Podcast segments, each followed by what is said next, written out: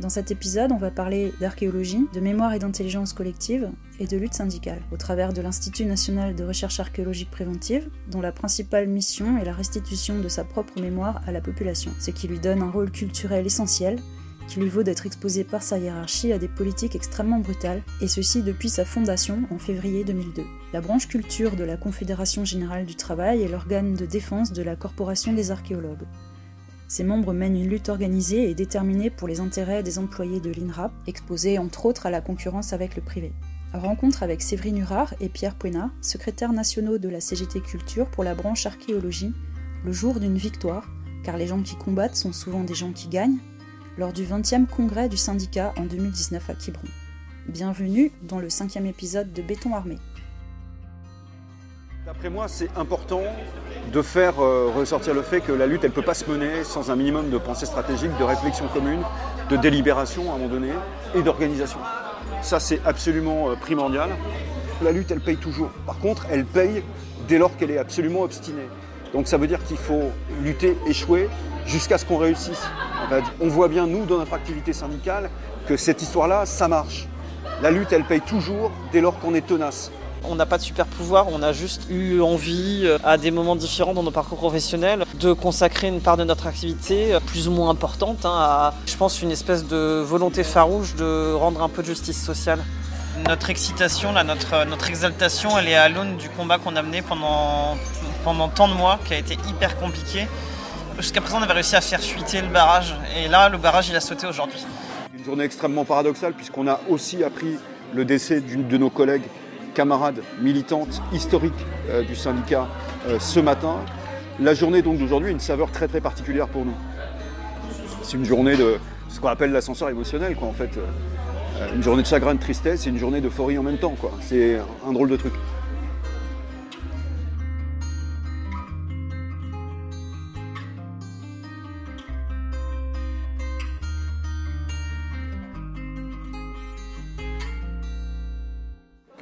Pierre Pruinage, donc le co-secrétaire euh, général du SGPA CGT Culture, qui est le syndicat des archéologues, et de l'INRAP, de l'Institut national de recherche archéologique préventive, et aussi euh, d'un certain nombre de collègues dans les services régionaux de l'archéologie, qui sont les services déconcentrés du ministère de la Culture.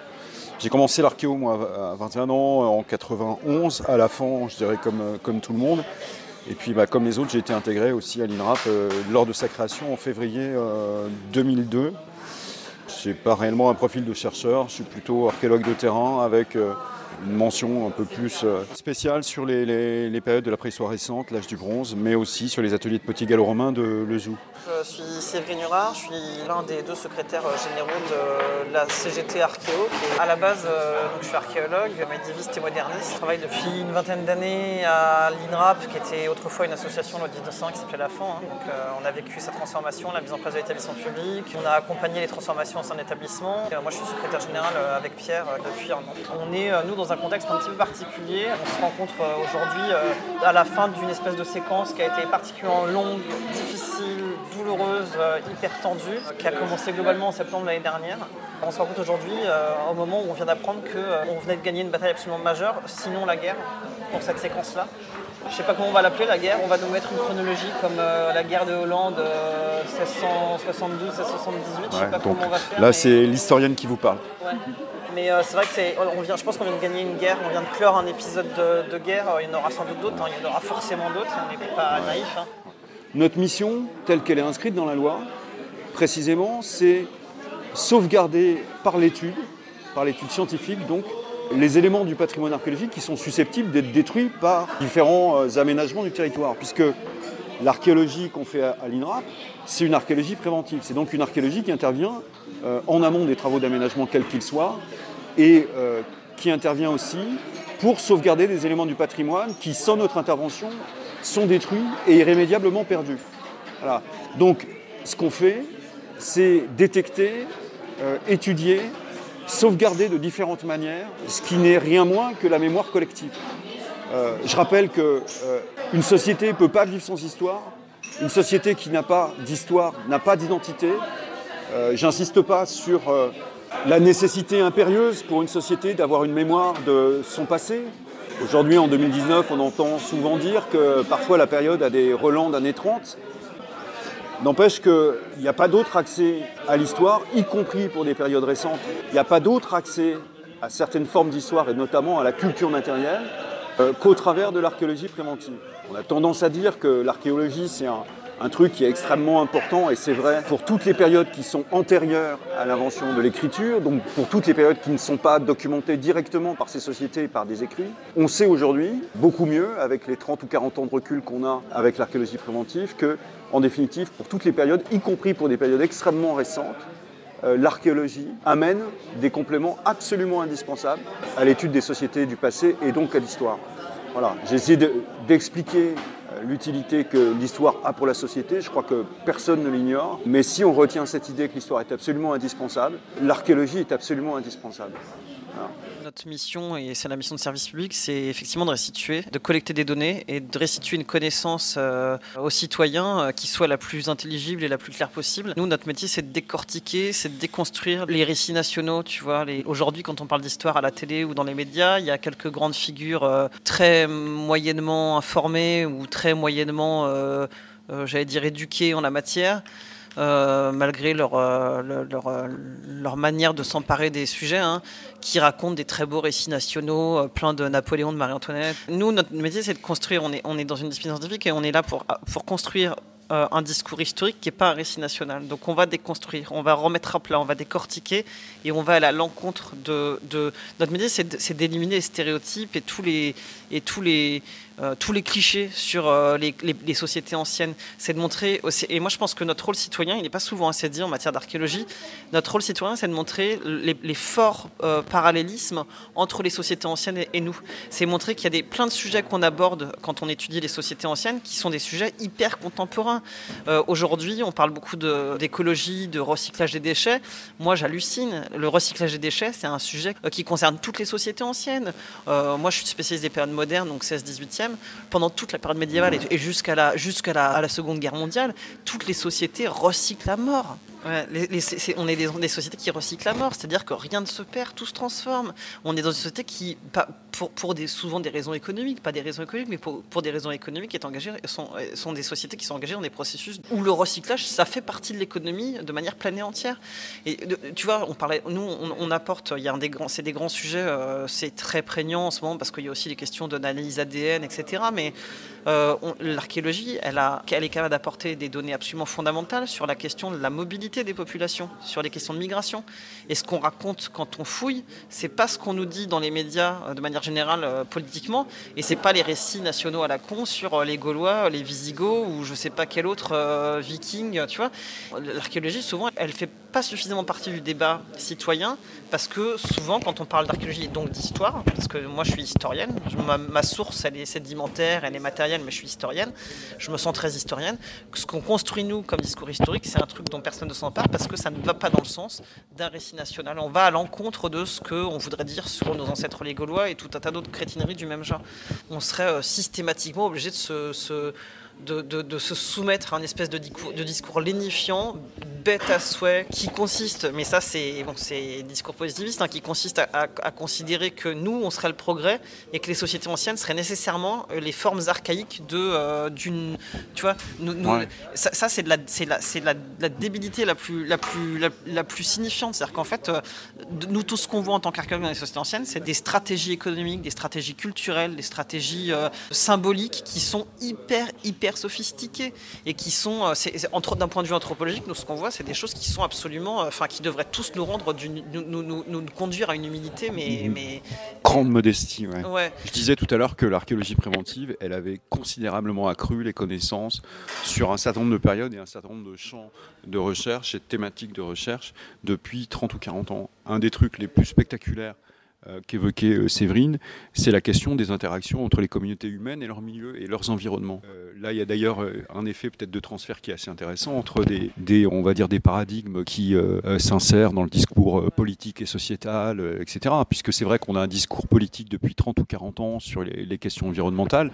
De la même manière, on a une analyse environnementale des sites archéologiques et on essaye justement de reconstituer les interactions des communautés avec leur milieu, dans leur stratégie de gestion, d'exploitation des matières premières, dans leurs impacts sur leur environnement, dans la reconstitution, par exemple, au travers de l'étude des carporestes ou des pollens, du couvert végétal et forestier. Donc voilà, sur ces questions de restitution des paléo-environnements et d'interaction des communautés avec, avec leur environnement, l'apport de l'archéologie préventive est absolument considérable.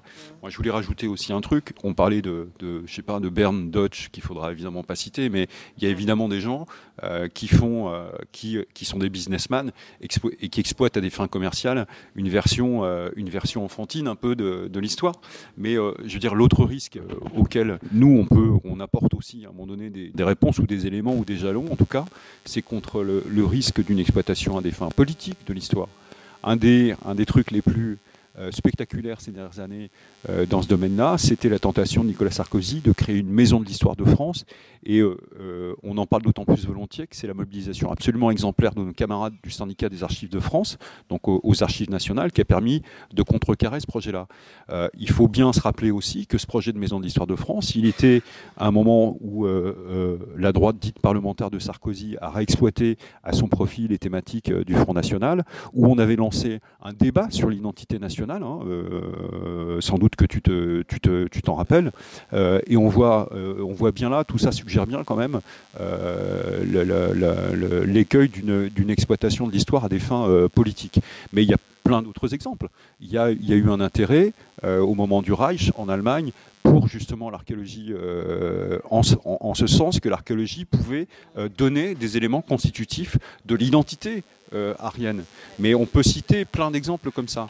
Euh, quand, à la fin du 19e siècle, on s'intéresse aussi euh, à l'archéologie, c'est effectivement pour construire plus ou moins de toutes pièces, mais sur la base aussi de, vraies données archéologiques, euh, une image de Gaulois qui est une image fondatrice de la nation, en définitive. Voilà. Bah, par rapport à tout ça, effectivement, nous, on apporte des réponses concrètes et scientifiques. On travaille sur les périodes modernes et contemporaines, donc euh, c'est du 16e à maintenant, globalement.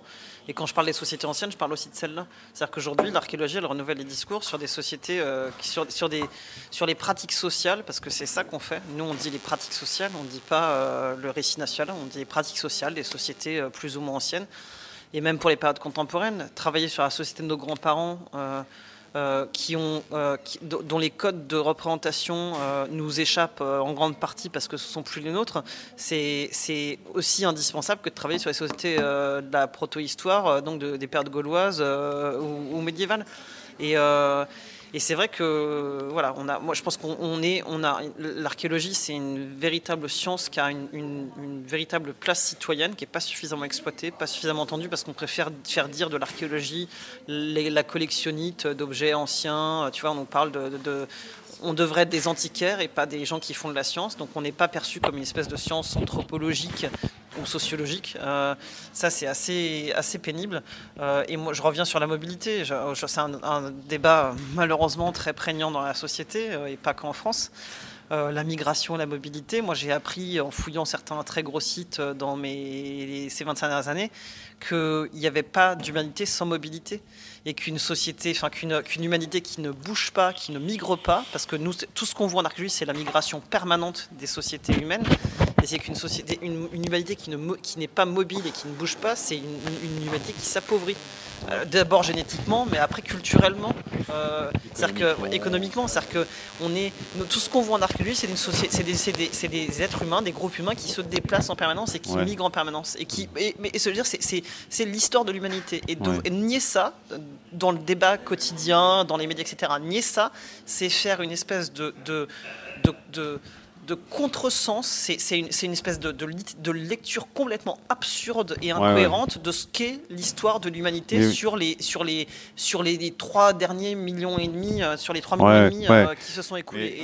oui, c'est nier un caractère anthropologique absolument universel. L'exemple le plus, euh, le plus à mon avis, un des exemples les plus spectaculaires de ça, c'est qu'une la révolution fondamentale dans l'histoire de l'humanité, tant et si bien d'ailleurs que certains disent on en est encore au néolithique, je pense à Alain Badiou, enfin bref, peu importe, mais le, néolithique, c'est à partir de 9-10 000 au Moyen-Orient, et chez nous, c'est à partir de 6 000 avant Jésus-Christ.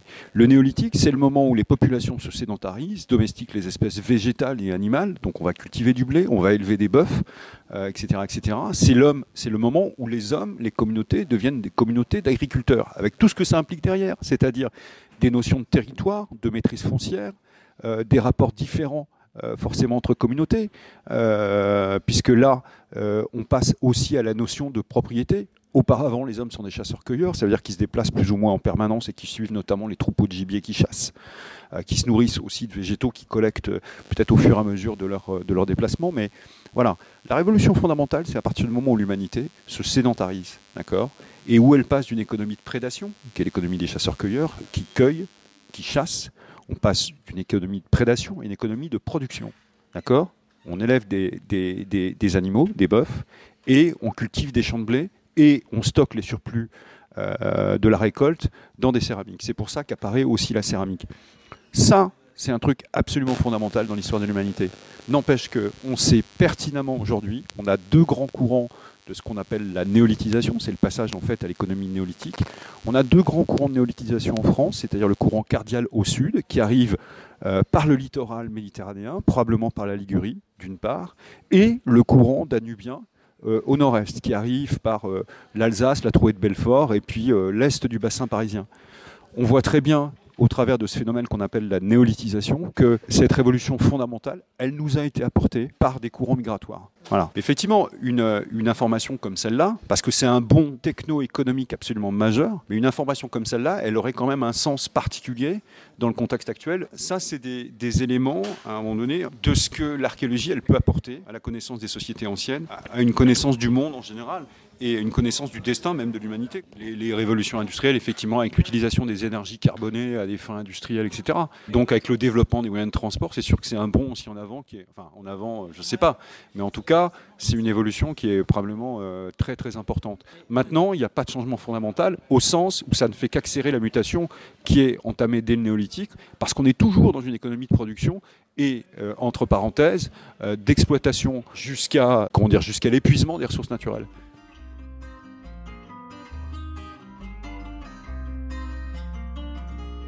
Des révolutions et d'autres. Euh, on, considère qu'il y a une révolution médiévale euh, qui s'opère euh, quelque part entre le Xe et le XIIe siècle, des révolutions industrielles, des révolutions techniques, technologiques.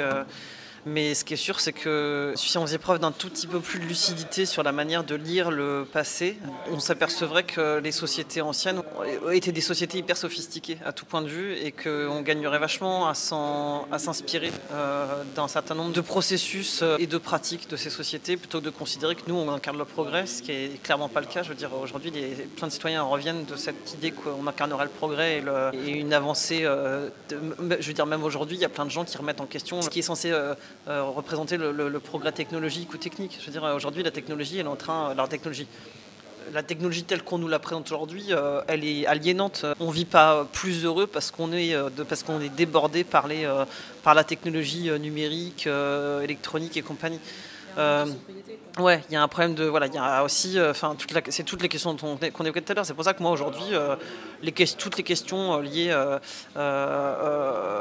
au climat, à l'écologie, à la nécessité de changer de, modèle économique pour préserver un tant soit peu l'humanité, parce que j'allais dans la planète elle se préservera toute seule. C'est-à-dire qu'un jour, si la planète elle absorbe l'humanité, euh, c'est pas la fin du monde, hein, c'est juste la fin de l'humanité, c'est pas la fin de la planète. Si on regardait tout ça avec un tout petit peu plus de lucidité et d'humilité, on apprendrait vachement de choses sur la manière euh, euh, d'envisager un avenir commun. tu vois, l'archéologie, tu vois, c'est souvent, c'est, souvent porté par les médias et c'est d'ailleurs pour ça que moi j'éprouve une forte une détestation de, de, la manière dont l'histoire aujourd'hui est utilisée dans les médias et notamment à la télé pour produire ce récit national navrant, euh, consternant, qui n'a absolument pas une, euh, qui a, aucune espèce de rigueur intellectuelle, qui montre pas la difficulté de construire un, discours historique qui se déconstruit tout le temps. Je veux dire, la, science, c'est un truc qui est toujours en.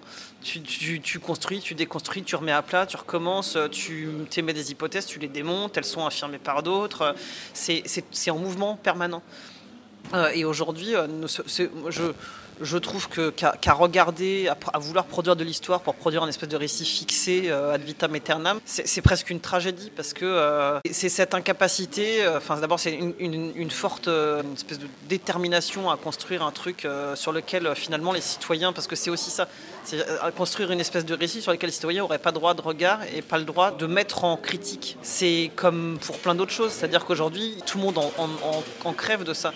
Il faudrait qu'on accepte le sort qui nous est fait euh, euh, du point de vue écologique, économique, et qu'on accepte de continuer à avancer en gardant nos ponts. Moi, j'ai pas l'impression qu'on fasse différemment quand on, fait, quand on défend l'archéologie euh, à travers le syndicat. J'ai pas l'impression qu'on fasse autre chose que de dire aujourd'hui, on doit construire autre chose comme modèle de pensée. On doit être une société qui met en critique et qui accepte que la mise en critique, elle produit autre chose. Et c'est exactement notre combat syndical, le combat politique de plein de gens, les gilets jaunes.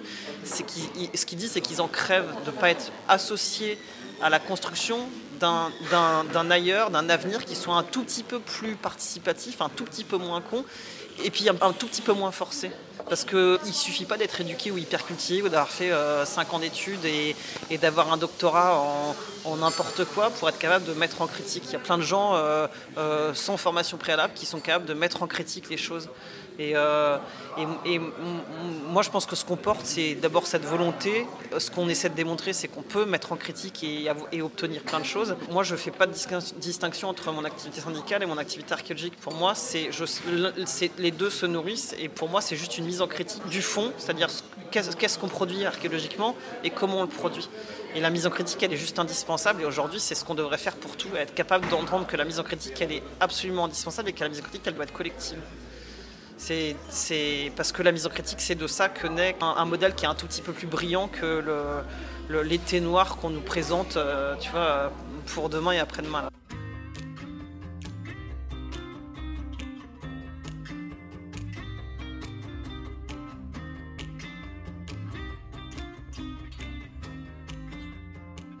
Dans un système qui s'est, euh, ça s'est accéléré dans la dernière année, mais dans un système où euh, euh, tout contribuait à dégrader les conditions de travail des personnels.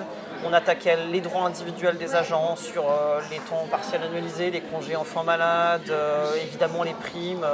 Évidemment, on s'attaquait aux plus précaires, c'est-à-dire aux CDD, en fragilisant ceux qui étaient les, les plus précaires d'entre nous. On a ouvert très très grand à coup de latte. On a enfin réussi à faire procéder une double porte bah, médiévale.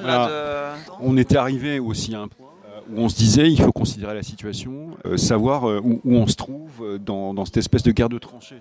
On était à un point où on était sans doute plus avancé qu'on ne le croyait. Quoi qu'il en soit, je pense que la situation actuelle, avec les annonces qui nous sont faites aujourd'hui, elle nous oblige à reconsidérer les choses.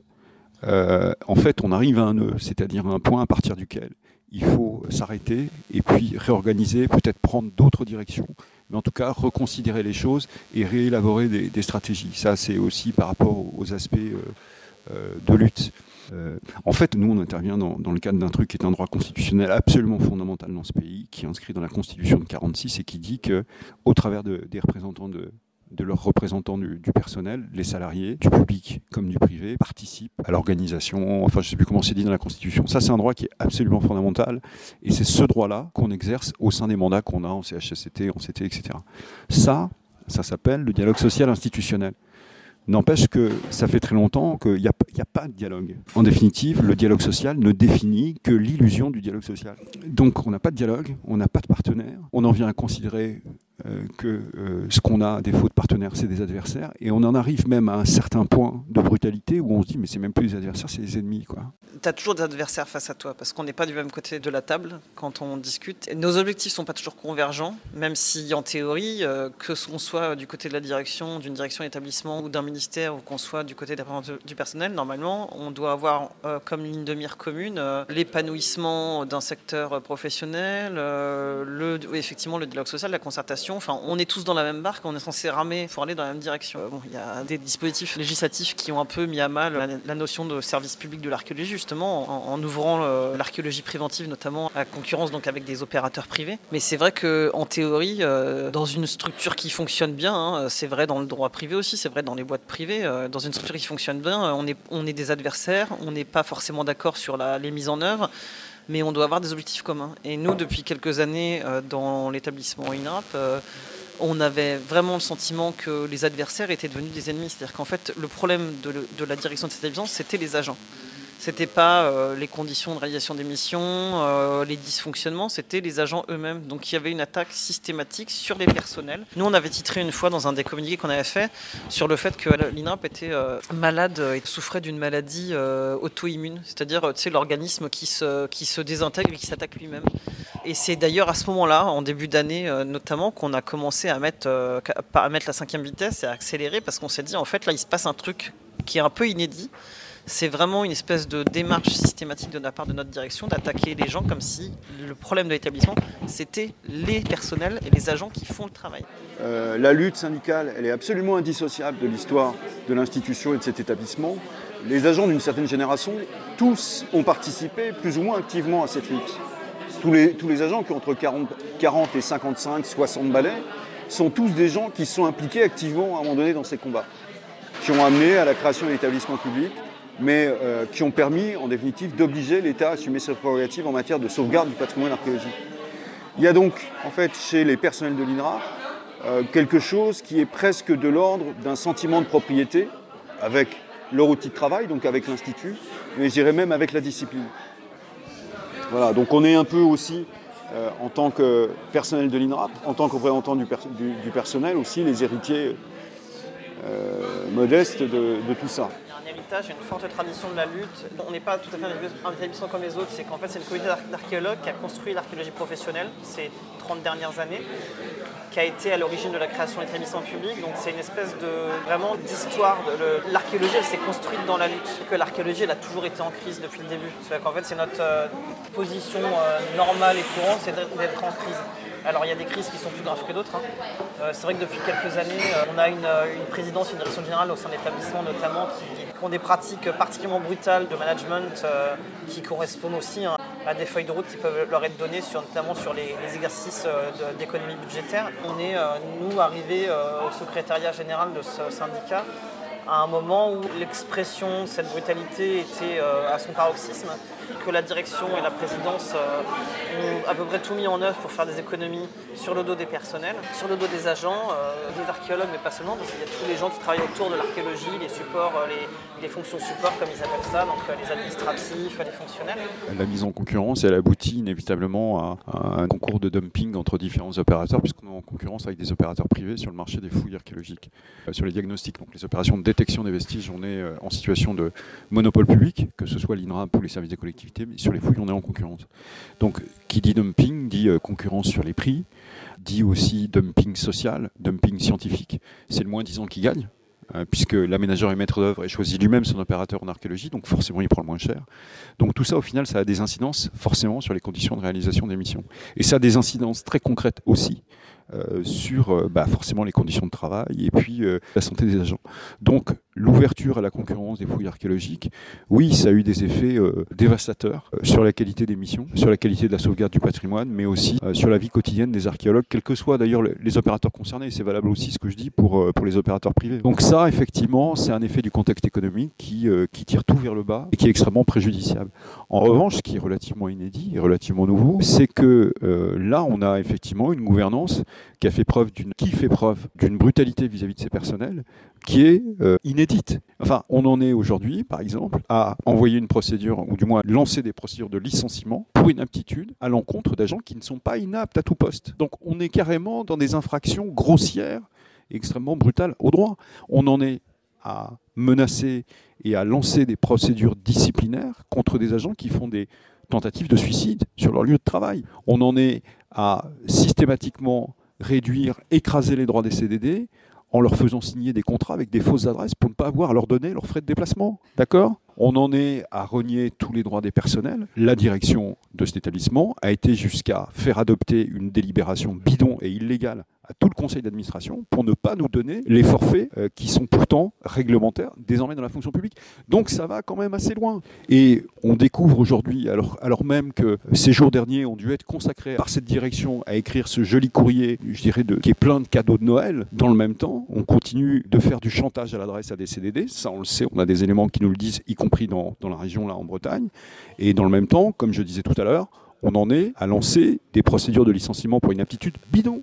Donc, euh, ouais, on a, on a atteint je dirais, un certain, on a dépassé un certain stade dans la brutalité. Pour qu'un agent puisse travailler, pour qu'il ait le droit de signer un contrat, il faut qu'il paye globalement. C'est en fait, tu y vas de ta poche. On a des collègues qui nous ont saisis cette année parce que euh, quand ils étaient payés 1400 euh, balles par mois, ce qui n'est pas exactement euh, mirobolant, ils en dépensaient 800 pour se loger. Et c'est quand même des gens qui les signent les contrats parce qu'en fait, bah, aujourd'hui, quand tu veux faire de l'archéologie, tu as été formé pour ça, les solutions, elles sont pas hyper nombreuses. Tu peux pas dire, moi, je prends pas un, un contrat dans ces conditions-là, je vais voir ailleurs. Euh, les collègues, euh, ils sont un peu limités en nombre de, tu vois, entre les opérateurs publics national, quelques collectivités territoriales, les opérateurs privés qui, globalement, le secteur étant un peu sinistré, embauchent pas forcément de manière massive euh, ces dernières années. C'est vrai que c'est compliqué pour les précaires. moi, j'aimerais pas avoir 24 ans aujourd'hui hein, et devoir trouver du boulot en archéologie. Hein. Sur, l'utilité de, de, la lutte, pour nous, il n'y a pas photo. S'il n'y avait pas eu de lutte, si nos aînés s'étaient pas mobilisés, si à un moment donné, il n'y avait pas eu des gens pour dire que euh, ce domaine-là, il est absolument primordial et il faut euh, euh, impérativement organiser une archéologie, on disait de sauvetage à l'époque, maintenant on dit préventive. Mais bref, s'il n'y avait pas eu une lutte pour faire reconnaître, reconnaître l'importance de cette discipline-là, jamais il n'y aurait eu ni d'Institut national de recherche archéologique préventive, jamais il n'y aurait eu non plus le dispositif réglementaire qui permet d'encadrer tout ça. Et sans cette institution, sans ce dispositif réglementaire, euh, bah, il est fort probable que de très nombreux sites auraient été détruits et de très nombreux domaines de la connaissance scientifique des sociétés du passé seraient amputés euh, d'une source d'information qu'on sait être aujourd'hui absolument euh, inestimable. Il y a un certain nombre de problématiques qui ont énormément progressé depuis l'archéologie préventive. Donc sans la lutte il n'y aurait pas eu d'archéologie préventive, il n'y aurait pas eu d'institution. Nous, notre boulot en tant que militants syndicaux, c'est vraiment de dire aux collègues, euh, il faut se rassembler parce qu'il n'y a que ça qui marche. Et là, aujourd'hui, euh, la victoire d'aujourd'hui, elle en est la preuve, il n'y a que le rassemblement, l'unité qui marche, l'unité, l'intersyndicale aussi, l'unité intersyndicale, c'est-à-dire qu'entre syndicats dans, une même, euh, dans un même secteur, tant qu'on est rassemblés et qu'on fonctionne de manière hyper cohésive, ça fonctionne toujours. Aujourd'hui, je dirais que dans l'euphorie de la découverte, euh, on n'a pas fait encore ce travail vraiment d'analyse et d'évaluation des annonces qui nous ont été faites. Mais toutes ces annonces-là, en fait, ce qu'elles nous disent, c'est que la lutte, elle paye. Voilà, on le savait déjà. Euh, par contre, il y a quelque chose de presque indicible et d'ineffable lorsque on découvre en effet que, la lutte paye. Et il n'y a rien de meilleur, il n'y a rien de meilleur que la joie collective qu'on éprouve dans ces moments-là. Moi, ce que, je veux, ce que je veux dire aussi, et ça, je pense que tous les militants doivent l'avoir en tête. On écoutait hier, lorsqu'on débattait, des militants qui nous disaient Moi, je suis dans le doute, moi, je ne sais plus ce que je dois faire, moi, je me sens sur moi-même, moi, je suis fatigué. Et on avait d'autres militants qui disaient Attention, camarade, tu ne peux pas dire ça, tu ne dois pas t'écouter, parce que tout ce que, tout ce que tu fais, tu, le dis, tu le fais, tu le dis au nom du collectif. Les deux ont raison, euh, parce que on ne peut pas ne pas être dans le doute quand on fait ce qu'on fait. Mais dès lors qu'on a un cerveau, on ne peut pas ne pas être dans le doute, ça c'est évident. N'empêche que il faut savoir effectivement s'économiser aussi, probablement parfois, parce qu'on a besoin de militants vivants, on n'a pas besoin de militants malades ou de militants morts. On a besoin de militants vivants, donc il faut être en mesure de, s'économiser parfois. Mais la seule manière, à un moment donné, d'y arriver, et euh, moi c'est le sens de, et c'est la conclusion que je tire moi d'une année et demie d'exercice du secrétariat général ou du co-secrétariat général du syndicat SGPA CGT Culture, c'est que les choses, elles sont possibles parce que moi, j'ai une confiance illimitée dans les camarades. Euh, parce que je sais que si je, si je me retourne, ils seront là. Parce que euh, quand je suis avec eux, euh, je rigole, même si parfois on s'engueule. Mais, mais voilà, on arrive à faire ce qu'on fait simplement parce qu'on sait qu'on est soutenu et qu'on est tous ensemble. Et je vais même aller au-delà de ça. Je pense qu'on arrive à faire ce qu'on fait parce qu'on s'aime collectivement. Voilà. Et euh, moi, les copains, euh, je suis capable de me dépouiller pour eux et ils sont exactement capables de se dépouiller pour moi aussi, et ça, je le sais. Il n'y a que le collectif qui fonctionne. On a une équipe qui fonctionne euh, du feu de Dieu parce qu'on a une très forte cohésion. J'y pensais tout à l'heure pour une direction d'établissement, pour, pour un ministère. Avoir une équipe comme la nôtre face à eux, c'est assez redoutable parce qu'en fait, d'abord, il y a une très forte solidarité. quand il y en a un qui parle, c'est comme si tout le monde parlait. Quoi. pour reprendre l'expression à la con d'une, de notre direction, il n'y a pas une feuille de papier entre nous. Enfin, c'est redoutable pour eux parce que eux, en face, ils sont toujours très derrière une apparente unité. Il y, a, il y, a, surtout de la désunion et des dissensions qui sont fortes. donc quand ils sont face à un collectif hyper uni, hyper cohérent et du coup hyper efficace, une fois Pierre m'a fait rigoler en disant, moi j'aimerais pas nous avoir face à nous. Quoi. On est plus intelligent à plusieurs que tout seul. On crée aussi euh, de l'intelligence collective par la délibération. Voilà. on est toujours beaucoup plus intelligent à plusieurs cerveaux qu'à un seul. Aujourd'hui, ce, qu'on demande, euh, c'est des choses extrêmement simples. C'est ce que les camarades dans d'autres euh, services publics demandent. C'est des conditions statutaires dignes, c'est des conditions de travail dignes, c'est de l'emploi, parce qu'à un moment donné, euh, c'est bien beau de vouloir dégraisser les, services publics, mais quand on passe sous un certain seuil de moyens, on n'est juste tout simplement plus en mesure de faire les missions de service public pour lesquelles euh, l'Institut a été euh, créé. et puis aussi, dans le cadre d'une gouvernance qui a été extrêmement brutale depuis deux ans, c'est tout simplement la reconnaissance, l'application sans réserve du droit et des droits de tous les agents, en particulier des plus précaires. Donc, euh, comme je le disais tout à l'heure, la lutte, elle passe par un certain nombre euh, euh, de, moyens. il y a évidemment au premier, plan les mobilisations. se mobiliser, ça veut dire être capable à un moment donné de se regrouper pour manifester d'une façon ou d'une autre, hein, qu'on manifeste dans la rue ou qu'on décide de faire une action, comme d'envahir par exemple la pyramide du Louvre comme, comme on l'a fait. À un moment donné, ce qu'on veut, c'est être visible et frapper les esprits avec euh, nos messages et avec nos revendications. La lutte, pour nous, elle se fait, et on, a toujours pensé avec euh, tous les camarades, à commencer par les camarades du secrétariat national et de la commission exécutive, et avec tous les militants euh, de notre syndicat, on a toujours jugé nécessaire, voire indispensable, que la lutte, elle se fasse en convergence avec les autres organisations syndicales. Parce qu'on euh, peut avoir un certain nombre de points de divergence, mais sur des questions aussi fondamentales que celles des missions, que celles de l'emploi, que celles des conditions de travail, que celles euh, de droits qui sont en relation avec le statut, sur ces choses absolument fondamentales, euh, il n'y a pas, je dirais, d'écart entre nous et les autres organisations syndicales. Donc vis-à-vis des collègues, on pense nécessaire de mener ces luttes de manière homogène. Je pense que vis-à-vis -vis de la direction d'établissement aussi, c'est beaucoup mieux de montrer qu'on a un front uni, absolument homogène, sur euh, des revendications fondamentales. Euh, les directions, euh, qui sont pas mauvaises stratèges parfois, savent utiliser les moindres interstices qu'il peut y avoir entre différentes organisations syndicales, savent exploiter, voire même susciter elles-mêmes la division au sein des différentes organisations syndicales. N'empêche, nous, on pense que cette lutte, elle doit être menée en convergence. On n'est jamais trop nombreux quand on veut, quand on, veut à un moment donné, s'élever contre un certain nombre de problèmes. Euh, aujourd'hui, on a une annonce de notre direction qui nous accorde un certain nombre d'emplois opérationnels. Alors, ce n'est pas un nombre très important, mais c'est trois fois plus que ce qui avait été euh, pris comme engagement au départ. Qui nous euh, accorde également une négociation sur les grilles salariales, et ça, tous les collègues attendent ça. Qui nous accorde aussi un redémarrage, je dirais, du dialogue social, et on parle de pacte social, évidemment, tout ça à évaluer, mais ça veut dire qu'ils ont compris aussi tout ce qu'on leur demande en, termes probablement de dialogue social qui nous propose une extension de certaines primes qui étaient réservées certaines catégories d'agents, donc extension de cette prime à tous les agents.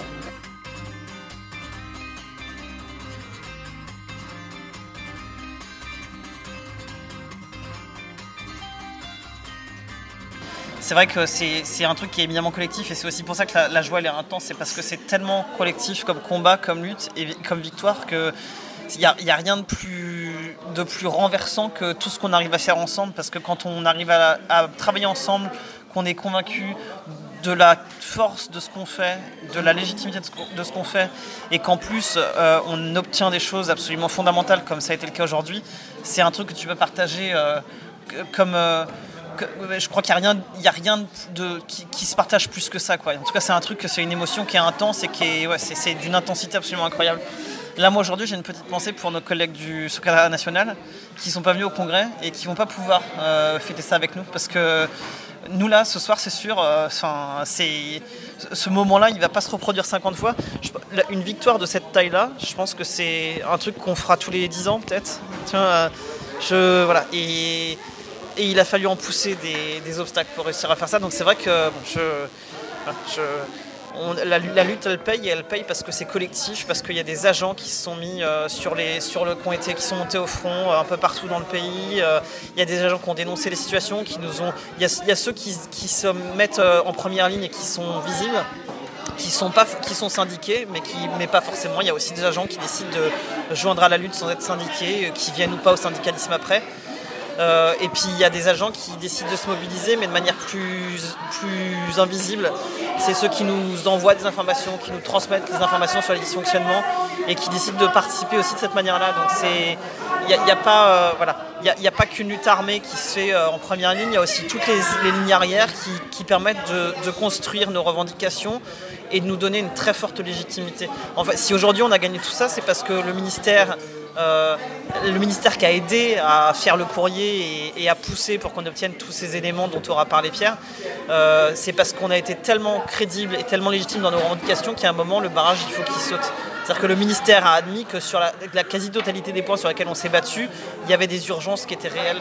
Et ça, c'est vrai que je pense qu'une de, nos grandes forces euh, euh, dans ce syndicat, c'est qu'on a toujours été, on a toujours eu une très forte légitimité et, une très forte crédibilité. En fait, il y a un certain nombre d'actions qui ont été entreprises. Il y a eu des mobilisations avec les personnels. On a envahi la pyramide du Louvre. On a envahi euh, les colonnes du Palais Royal.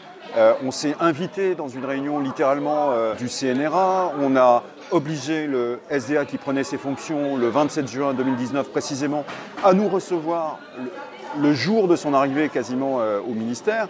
Il y a un certain nombre de choses qui ont été faites.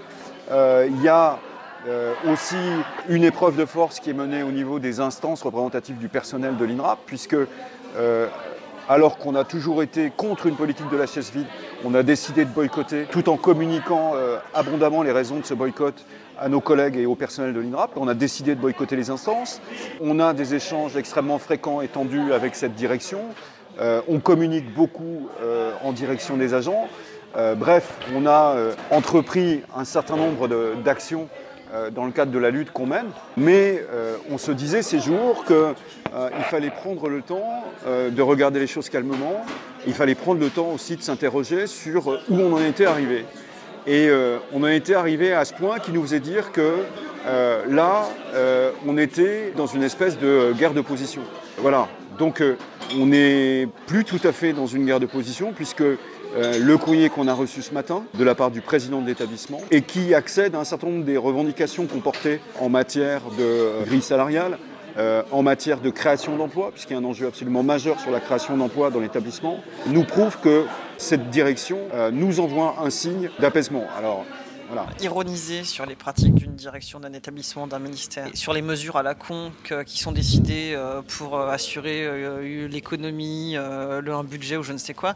Nous, ce qu'on a souvent fait, et ça nous amuse vraiment, et comme ça nous amuse, bah, ça se voit, ça se lit. Quand on communique vers les agents, ça se lit. C'est quand tu fais marrer les collègues parce que tu arrives à 12 à une, une espèce de pince-fesse au musée de Cluny qu'ils ont organisé, dont ils exposent l'Institut auprès de partenaires extérieurs et que tu leur pourris leur machin de manière très drôle en faisant des remises de trophées factices. Ce qui définit le travail, c'est la résistance du réel en permanence. Donc en fait, c'est la galère tout le temps le travail, quelle que soit l'activité euh, concernée y compris en fait dans la lutte. Là où euh, il y, a une cohésion qui est absolument géniale dans le, dans le groupe qu'on constitue là au sein de ce syndicat et au sein de ce secrétariat national, c'est qu'on se marre parce que si, si dans la galère quotidienne du travail, quel que soit le travail que tu fais, y compris euh, un travail syndical, s'il n'y a pas de la bonne humeur et s'il n'y a pas de la joie, quoi, tu, tu vois ce que je veux dire, tu résistes pas en, fait euh, à la pression du réel. Donc je pense que la, cohésion c'est indispensable, mais je pense même que voilà, le rire, c'est absolument indispensable aussi. Et je pense que c'est un élément important de la victoire. C'est un truc. Quand les collègues se reconnaissent dans ce que tu écris, quand tu les fais marrer ou pas, hein, mais quand ils se sentent euh, autour du rire et de, cette manière de se moquer d'une direction ou d'une gouvernance, euh, tu vois, c'est vachement rassemblant, même pour les collègues entre eux dans des collectifs des fois qui sont hyper euh, dégradés, qui sont érodés par, comme dit Pierre, par la morosité, tu vois, et les attaques régulières que quand tu rigoles, c'est toujours tellement plus intense quand c'est partagé, quoi. Tu vois, c'est pas rien, quoi, aujourd'hui, mais c'était le cas quand on a fait Cluny, quand t'as des collègues qui t'envoient des mails ou des textos pour dire euh, bravo, c'était super, euh, bravo les collègues, euh, et des, pas des, forcément des syndiqués, hein, tu vois, des collègues qui se rendent compte de ouais, bah tu te dis que tu fais pas tout ça pour rien, quoi. Ils ont envie de recommencer, en plus c'est participatif, et puis ça donne envie d'y aller, quoi. Quand on à, 10, on leur démonte leur pince-fesse à Cluny et on fait un communiqué derrière qui est drôlissime et qu'on a eu un plaisir, on a rigolé à l'écrire. Mais du coup, quand tu le lis, tout le monde est mort de rire. Ils voient qu'on s'est marré, on s'est marré en faisant l'action, on s'est marré en la communiquant. Euh, et ben, le nombre de collègues qu'on dit putain mais si on a si moi j'aurais voulu être là, là qu'est-ce que j'en regrette etc c'est à dire que tu vois la prochaine fois qu'on fait un truc comme ça on va avec un peu de chance on va réussir à rassembler du monde. Ouais parce que quand tu fais ça en fait tu subvertis euh, le dialogue euh, de la direction mais tu l'effaces. Parce qu'en lieu et place de ce du discours que eux produisent il ne reste que la, version détournée en l'occurrence du, du, discours syndical. Et nous après effectivement des actions comme ça qui étaient qui étaient des petites actions au départ toutes simples avec très très peu de moyens et où putain on a, on a maîtrisé en fait. Ce qui est amusant dans cette action-là aussi, c'est qu'on a maîtrisé complètement l'espace avec 15 personnes quoi. Et en fait, on les a coincés dans leur bordel à 15. Alors on avait une camarade de FSU hein, qui a passé son après-midi à fabriquer des trophées et qui était euh, extraordinaire. Pour le coup, c'est une action qui a été faite avec très très peu de moyens et ce qui nous a valu, je pense, de la reconnaissance de la part de, des collègues, à en juger par leur mine réjouie quand ils nous ont vus dans les jours qui ont suivi, euh, qu'on nous sommes allés au, au siège de l'établissement. C'est vrai qu'on voyait les collègues qui nous croisaient et qui qui, souriaient, quoi. Parce que les mecs, ils repensaient au communiqué qu'on avait fait. Quand on arrive à subvertir le, discours officiel, quand on arrive à faire marrer les gens, moi je pense que notre rire, il peut être communicatif. Et dès lors qu'effectivement on arrive à aider aussi euh, les collègues à faire un pas de côté par rapport à l'amorosité du, discours officiel, on crée euh, entre eux et nous une connivence qui, est hyper, hyper importante. Voilà, c'est la fin de cet épisode consacré à l'Institut national de recherche archéologique préventive et dédié à la mémoire de Sophie Saveguera, documentaliste et militante historique de la CGT Culture. Vous trouverez comme d'habitude des liens qui pourront vous intéresser dans les notes de l'épisode. Je vous remercie pour votre écoute. À la prochaine. Salut